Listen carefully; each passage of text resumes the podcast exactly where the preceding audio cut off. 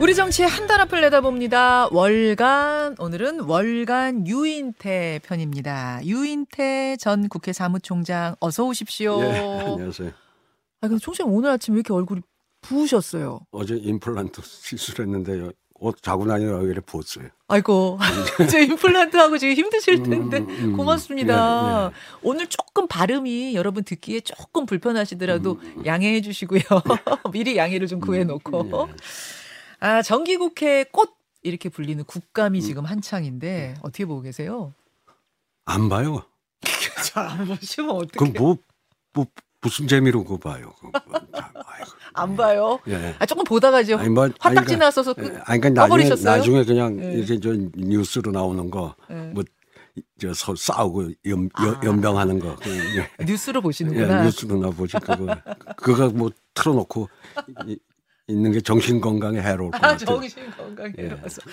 아니 그럼 어제 그 법사위에서 민주당 기동민 의원하고 시대전환의 조정은 의원하고 최고전엄이란 단어 놓고 설전 벌이다가 막 정회까지 되고 요거는 뉴스로는 보셨죠? 예. 어떻게 생각하세요? 그거는 조정은 의원 저도 개인적으로 좀 아는 친구인데 예. 그 저럴 것 같지 않은데 그건 시비 걸 만한 문제가 아닌 것 같던데. 아. 아니 최고 존엄이가 아니라 최고 존엄인가 하는 사람이라고 네. 한 걸 가지고 시비를 거는 거는 이쪽에 좀 상식이.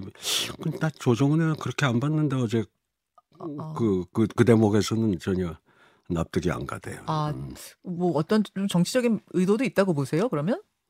글쎄 뭐 요번에 뭐 그 특검 김건희 특검에서 저렇게 뭐 본인의 존재감을 많이 드러냈는데. 예. 조금 더 드러내려다가 이번에는 조금 떨어진 것 같아요. 네. 총장님 들으시기에는 이제 최고존엄이란 단어가 조롱으로 들려. 아이고 참. 그 자꾸 바이든하고 날리면 소리 나오겠네. 대한민국 국민 누가 봐 어디서 그걸 존경의 염이 있으면 최고존엄인가 하는 사람이란 표현이 한국어를 잘 몰라서 그래요. 참 못 내놓으세요. 예. 조정은 의원하고도 친하신데 요거는 이해가 안 간다. 전혀 뭐 이해가 안 간다. 자, 어제 민주당이 김문수 경사노위 위원장을 고발했습니다.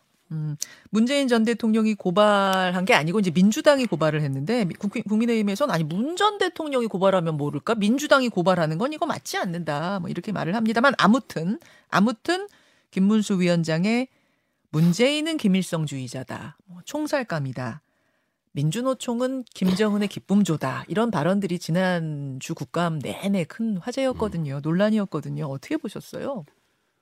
아 근데 뭐 지금 이 김문수 그 위원장에 대해서 국민들이 지금 이미 판단을 내렸다고 봐요. 어떤 판단이요? 아 정상이 아닌 사람이죠. 그게 정상이에요. 아 또 그렇게 말씀하시면 아니, 물론 그렇게 생각하는 사람 일단의 무리들이 한국 사회에 있기는 극우라고 하는 쪽에. 예. 근데 그 위원장이 돼서 국회에 와서도 저런 표현과 그걸 보고 이미 판단을 내렸다고 봐요. 저는 저도 뭐 개인적으로는 워낙 젊은 시절 학창 시절부터 잘 알던 친구인데 잘 아는데 그러니까 원래 이 되게 극조하는 극으로 가요. 그래서 제가 북극도 춥지만 남극도 춥다고 그러는 거예요. 그러니까 온 데서 안 살아본 사람들이라고. 아, 중간이 없어요. 극과 극은 통해요. 예, 통해요 서로. 우리 선배들도 쫙 이쪽에 이거 보면. 그 소위 진보 쪽에서도 좀 극단적이었던 사람들이 되게 극으로 많이 가요. 그러니까 뭐 우리보다 윗세대들 중에도 예를 들면 많고. 아, 극에서 혹은 되게 극에선 극으로 가요. 돌리게 되면 또 극으로 가더라. 그럼요. 그러니까 그 온대를 몰라요. 저 중간을 모른다. 극지만 좋아해 이렇게. 하여튼 그런데 이미 판단 내렸는데 저는 또 하나 그건 뭐 민주당뿐만이 아니라 여야가. 너무 고발 정도만 했으면 좋겠어요. 국민들이 다 그 심판을 내리고 있는데 뭐 그걸 자꾸 사법 부르다가 그 가져가는 거는 오히려 그 국민이 이미 내리고 있는 판단을 조금 희석시키는 게 아닌가 저는 그런 생각이 들어요. 자, 정리를 좀 하자면 아까 이제 정상이 아니다 그 표현은 뭐 그러니까 저런 얘기하는 게 그 소위 장관급 그 국감 와서 그런 얘기를 한 건 그런 정상으로 그러니까 보겠어요. 개인적으로 생각하는 건 자유지만 공직자 장관급 공직자로서 그 자리에 서서 이야기한 것이 정상적으로인 공직자로 보이긴 어렵다. 뭐 그런 말씀으로 이해하면 되는 거죠. 그렇죠. 예, 이제 그렇게 정리를 하고 그. 민주당이 그렇다고 고발하는 것도 자꾸 법원으로 가져가는 그쵸, 이것도 좀 마땅치 않단 말씀이시고. 뭐 여당도 여야가 마찬가지인데 뭐 걸핏하면 뭐 고발 뭐 그 법원에 뭐 고발장 들고 가는 뭐 화면이 거의 매일 나오다시피 하잖아요. 왜 그러죠 정치가? 우리 정치. 자기들이 풀어야지 그걸 무슨 자꾸 사법부로 가지고 가려고 그래요. 자꾸 정치가 이제 정치로 풀리지 않는 문제에 대한 좀 답답함을 말씀하셨어요. 그 경산호위 위원장 자리에 김문수 위원장이 적절한가 여부를 놓고는 사실 국민의당 안에서도 좀 우려는 있더라고요. 근데 뭐 안에서는 내부에서는 우려가 조금 있는 정도가 아니더라고요. 저도 뭐 그쪽 사람들 더러더러 얘기들 해보는데 아주 뭐 다들 태산 같아요 걱정이. 아 걱정이? 예, 그럼요. 아 그래요? 근데 지도부의 공개 발언은 다르잖아요. 예를 들어 정진석 비대위원장은 아니 문재인은 김일성주의자다라고 생각하는 사람이 어디 김문수 위원장뿐이겠느냐 이런 이야기도 하고 뭐 윤석열 대통령도 그분은 노동 현장 잘하는 분이라 임명한 거다 이렇게 두둔하는 발언하고. 그러니까 대통령이 한 인사를 가지고 대통령이 또 저런 반응을 보이는데 그럼 비대위원장이 딴소리 할 수 있겠어요? 그리고 저는 하나. 걱정되는 게 원래 윤석열 대통령이 정치를 하겠다고 하고 한쪽 진영의 대통령이 되지 않겠다고 해가지고 조금 국민의힘 쪽에서 그때 그 윤석열 총장을 손놓았던 사람들 애를 좀 태운 적이 있었어요. 그러니까 그때 이준석 대표는 뭐 버스는 뭐 정시에 출발한다든가 들어오든 안 들어오든 문 닫고 출발한다는 거죠. 꽤 쟀단 말이죠. 네, 그렇죠. 그럼 잰 이유는 뭐였냐. 자기는 어느 한 진영의 대통령이 된다면 정치를 하더라도 한 진영에 하고 싶지 않다. 그래서 뭐 요새 거기 갔지만 뭐 김한길 의원 또 그 외에 뭐 혹시 저도 그때 그 대상이었는지 모르겠어요. 보자고 해서 뭐 약속까지 잡았다가 이제 맞아요. 예, 보니까 본인은 그 당시에 소위 범진영의 후보가 되고 싶다고 하는 꿈을 가지고 있었어요. 정치를. 그러다가 이제 뭐 마지막에 그것도 대표 없는 사이에 하여튼 가서 그쪽에 국민의힘으로. 갔어요. 그게 무슨 얘기냐 그러면 어느 이렇게 한 진영의 확증 편향을 갖고 있던 사람은 아니었다는 거 아니에요. 그때 그 자세를 보면 그 정치 입문하고. 근데 이제 돼서 보니까 더 좀 극우로 가는 것 같아요. 인사가 우선 그렇잖아요. 인사가 모든 걸 말해주잖아요. 그리고 야당은 이렇게 협치의 파트너라기보다도 뭐 어떻게 요새 몽둥이로 때려잡는 게 뭐 어쩌고 하는 소리가 나오더니 미친 개는 몽둥이 얘기하시는 거죠? 완전히 야당을 지금 미친 개 정도로 보는 거 아닌가 그 하는 걸 보면 전부 그 고발하고 뭐 하는 것들을 보면은 그렇게까지 느끼세요? 아니 그 미친 개는 몽둥이 얘기는 뭐냐면 정진석 비대위원장이 북한에 대해서 그러니까 북에서 그런데 지금 이쪽에서는 또 야당조차도 하는 얘기들을 보면 그 정도의 마인드를 가지고 있는 거 아닌가 보여져요. 그 정도 느낌이 들 정도로 지금 협치가 좀 안 되고 극우로 가고 있는 느낌이 든다? 아니 지금 저 인사들을 가지고 어떻게 협치를 하겠어요. 인사를 저렇게 하면. 그래요. 그러니까 처음에 그리고 누구나 그래요. 대통령이 되면은 자기는 좀 역사에 남는 성군이 되고자 해요. 옛날 왕도 그랬고 대통령 누구나 다 그런 야망을 갖잖아요. 그래서 맨 처음에 인사하면서 이렇게 훌륭한 장관 인사받냐 전 정권에서 이렇게까지 얘기를 하고 하던데 지금 갈수록 이제 나 이제 성군 되긴 틀렸어. 포기한 거 아닌가 하는 성군의 길을 포기한 인사가 아니냐 이렇게 보여지네요. 그 정도 느낌을 받으세요? 막 그렇잖아요. 요새 언론에서 그거 하는 거 보면. 그러면 요새 이제 이은재 전 의원이 전문건설공제조합 이사장으로 내정된 거라든지 또 이제 인사는 아니지만 황교안 전 대표가 다시 당대표 선거에 나온다든지 또는 당대표로 나서는 분들이 다 나는 탄핵에 대해 반대했었다 뭐 이런 목소리 내는 거라든지 이런 분위기 전체적으로 좀 뭐 황교안 전 대표는 아직도 꿈을 못 깨고 있는 것 같고 뭐 그건 뭐 별로 언급하고 싶지도 않고 뭐 그 지난 4.15가 다 부정선거라고 네. 그거부터 하자 그러는데 저는 이 제가 국회 사무총장을 했잖아요. 예. 한 2년 전까지 예. 국회법이라는 게 있어가지고 거기 기소가 상당히 많은 사람이 기소돼서 지금 재판 중이에요. 예. 근데 왜 재판을 저렇게 질질 끌고 오래 걸리는지 모르는데 그래 그거 거기 최소가 그게 500만 원 이상이에요. 예, 예. 벌금으로도.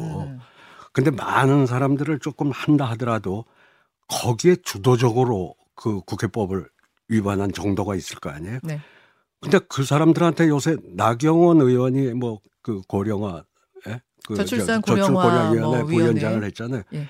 거긴 그때 총사령관이에요. 그 패스트트랙 때. 아, 예, 그렇잖아요. 예. 원내대표였으니까요. 그리고 국회법 그게 이제 소위 선진화법이라고 하는데 그거가 지금 기소돼서 재판 중인데 최소한도 몇 사람은 책임을 져야 될 거 아니냐 이거예요. 뭐 그렇게 많은 사람을 다 그걸로다가 그 저기 처벌하는 거는 좀 지나치다 하더라도 이은재 의원은요 예. 제가 사무총장이었잖아요. 예. 와서 공문서 팩스 들어오는 걸 맨날 화면이 다 있어요 증거가.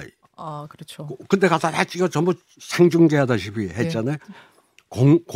국회 사무처 직원들이 팩스가 들어오는 걸 갖다 가로채서 했던 화면이 다 있어요. 근데 봤죠. 그것도 다 무죄가 난다고 그러면은 네.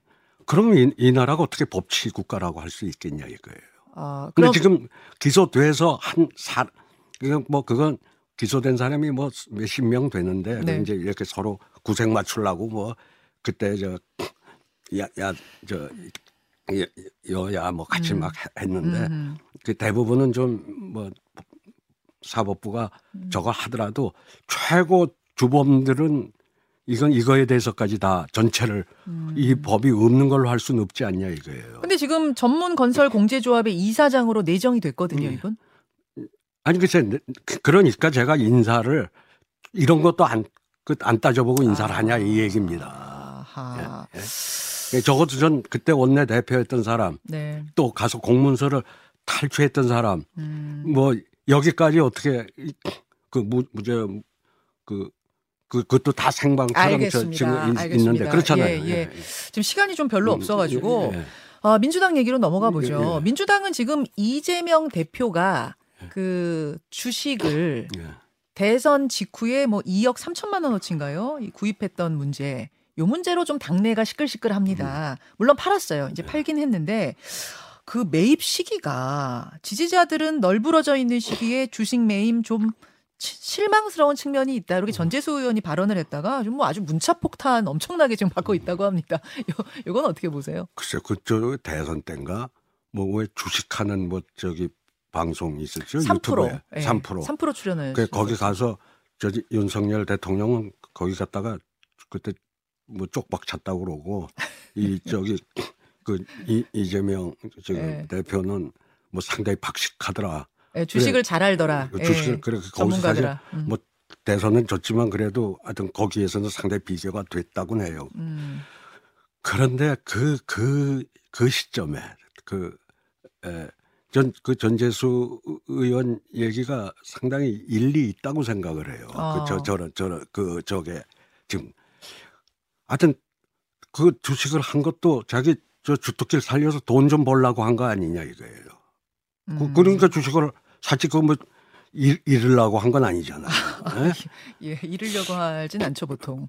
그 시점이 그 참 그 실망스럽다고 한 정도의 그 얘기를 하는 게 나는 이 사건이 터졌을 때 그 충분히 느낄 수 있는 감정이라고 생각을 해요. 저는 그것도 그렇고 저도 청와대에서 뭐 수석을 했고 했지만은. 저 문재인 정부의 청와대 고위직들이 예? 예. 그 뭐 주식들을 그때 거기 청와대 있으면서 뭐 누구 동생 뭐 펀드에 뭐 얼마를 하고 뭐 또 디스커버리 민정수석도 뭐 어디 족한가 하는데 뭐 청와대라는 데 근무를 하면 이해관계가 충돌이 안 되는 데가 없는데 어쨌든 거기서 돈 좀 벌라고들 다들 펀드에 돈을 넣었다는 게 저는 좀 상상이 가질 않아요. 그러니까 불법은 아니어도 고위직들은 좀 안 하는 게 낫다. 그렇죠. 그건 상식적으로. 근데 물론 이것도 불법 아니죠. 주식. 예, 불법 아니죠. 거야. 당연히 아니죠. 이거는 뭐 저기 그때는 대표도 아니고 아직 국회의원도 아닐 때니까는 뭐 아무 문제가 안 된다고도 하지만 전재수 의원 얘기가 오히려 많은 사람들한테 저는 우리 지지자들한테 가슴에 와 닿을 거라고 생각을 해요. 그 얘기하니까 또 질문이 김건희 여사의 이제 도이치모터스 뭐 주식 투자 이런 주식 투자는 또 어떻게 보시냐 이런 질문도 들어오네요. 아 그거는 제대로 지금 되게 검찰 가족까지도 포함해서 우리나라 검찰 가족까지도 치해복권에 살고 있는 나라예요. 자 잠시만요. 2부 넘어가서 마무리만 좀 하겠습니다. 잠시만요, 총장님. 김현정의 뉴스쇼 2부 출발합니다. 1부에 인사를 해야 되는데 시간이 다 돼서 2부까지 모셔온 유인태 전 국회 사무총장 감사합니다. 무슨 얘기를 하다 말았냐면은요. 그러니까 이재명 대표 같은 고위공직자들은 뭐 불법은 아니지만 그래도 주식 투자 같은 거 좀 안 했으면 좋겠다. 청와대, 뭐 용산 대통령실 이런 데 있는 분들도 좀 가족까지 안 했으면 좋겠다 그 얘기하셨어요. 그렇죠. 공직에 있을 때는. 그러자 이제 청취자 질문이 들어온 겁니다. 그럼 김건희 여사의 그 주식 투자, 뭐 도이치모터스 이런 투자는 어떻게 보시냐라는 질문이었거든요. 아니 글쎄, 그러니까 뭐 제대로 수사를 안 하잖아요. 그거는. 아 문재인 정부 내내 뭐 했다 이런 거 아니에요? 내내 하긴 뭘 내내 해요.